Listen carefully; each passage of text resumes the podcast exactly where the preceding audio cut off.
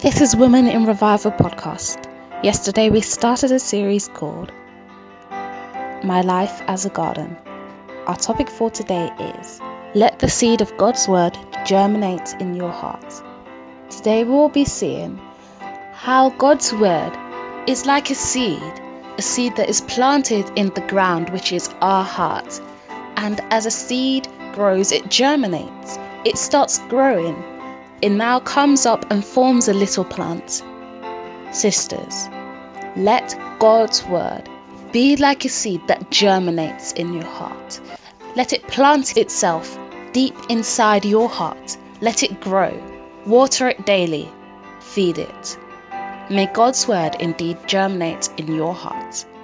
Deborah Shinabi will now introduce Elna Zivat to take us further on this subject. Thank you very much, Esther, and thank you very much, everyone, for still continuing with us on this series, My Life as a Garden. We are going to go to my friend Elna as she takes us further in comparing our heart as a soil that needs to contain the Word of God. And I am praying that you will cherish your heart, you will guard your heart indeed with all diligence you will beg God to create within your heart even a clean heart. Thank you. The next step of the process of a flowering plant would be for the seed to then germinate. Thinking of germination, we obviously need to look at the parable of the sower. So you the seed could either fall on the path, the rocky places, amongst the thorns, or in the good soil. I think today I'm going to focus on the soil, but while I'm talking again, let's be mindful of the fact that there might be areas, even though you know you've you've you're a born again Christian, you've accepted Christ as your Savior, you've put the old life aside, and you're a new creation in Christ. You've died to yourself and you've risen again with Christ. You'll have good soil in your heart. You'll definitely have that but sometimes there might be a few rocks that we need to try and eliminate out of our lives. But if I focus on the soil today,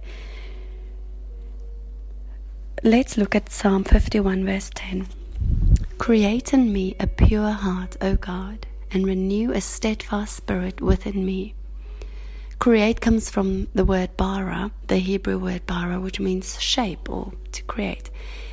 And thinking of shaping, it always takes me back to Isaiah, I think it's 64 or Romans 12 too, where the where it's uh, talking about shaping and molding me, us allowing God to shape and form us in His likeness and in His fashion. And um, I, when I was little, I used to do pottery lessons.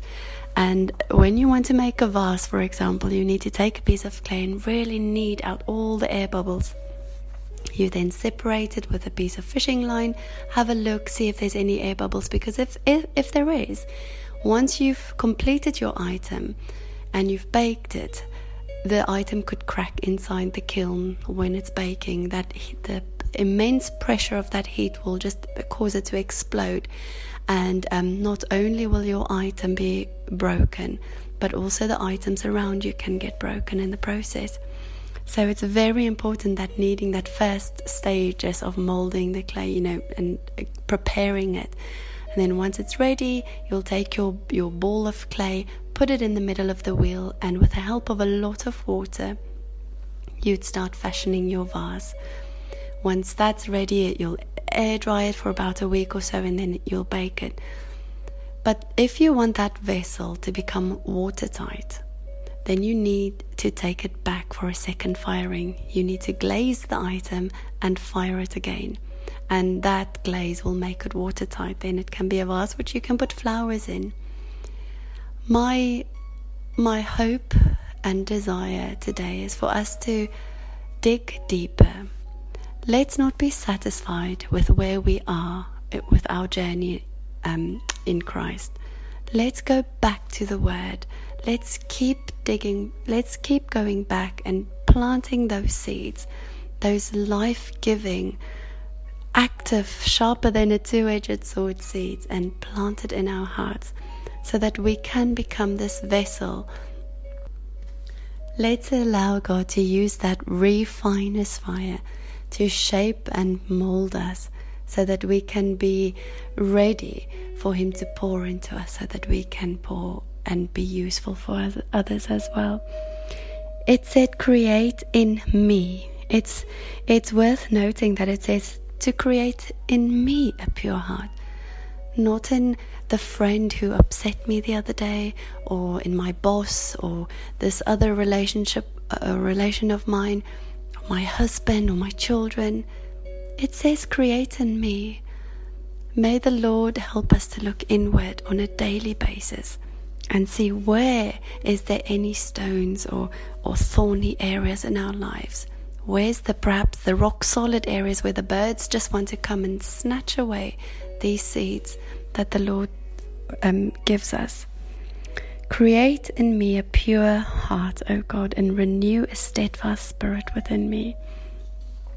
I looked up the word steadfast in the dictionary, and it's just amazing how what a beautiful definition it gives dutifully and unwavering, and the synonyms that went along with that while I read out these synonyms, let's be mindful of our Bible. Are we this loyal towards the Bible? So it's loyal, faithful, committed, devoted, dedicated, dependable, reliable, constant, unwavering, relentless, uncompromising, and inflexible. May the Lord help me to be inflexible when it comes to spending time with His Word. And then if we look at Proverbs 4, verse 20 to 23, My son, pay attention to what I say. Turn your ear to my words. Do not let them out of your sight. Keep them within your heart, for they are life to those who find them, and health to one's whole body. Above all else, guard your heart, for everything you do flows from it the first section of this verse, there are so many verbs pay attention, turn, do not let, keep. Again, all these verbs is just a reminder that we need to play our active part if we want God's word to be alive and active for us.